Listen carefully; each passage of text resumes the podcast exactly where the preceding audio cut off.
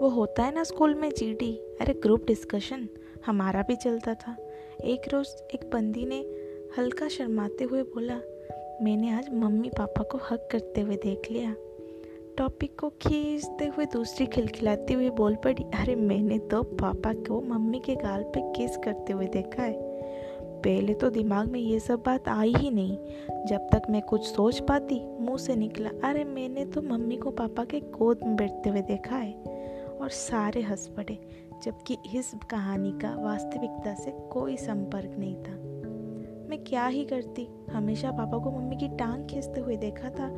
खाने में नमक कम हो जाने पर जंग छिड़ जाती थी। ये सब प्यार मोहब्बत की किस्से देखना तो दूर सोचना भी कठिनाई का काम था। एक बार को मैं हल्क और ब्लैक विडो की रोमांस इमेजिन कर लूँ, लेकिन ये मेरे समझ से बाहर था। पापा को गुस्सा करते हुए देख बीस साल हो गए थे।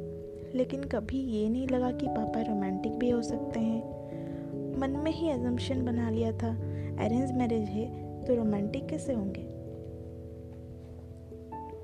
लेकिन एक बार पापा ने मम्मी को ज़ोर से हक किया हुआ था।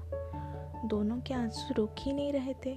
माहौल रोमांटिक तो नहीं था, लेकिन मैंने पापा की रोमांटिक साइड डिस्कवर कर ली थी।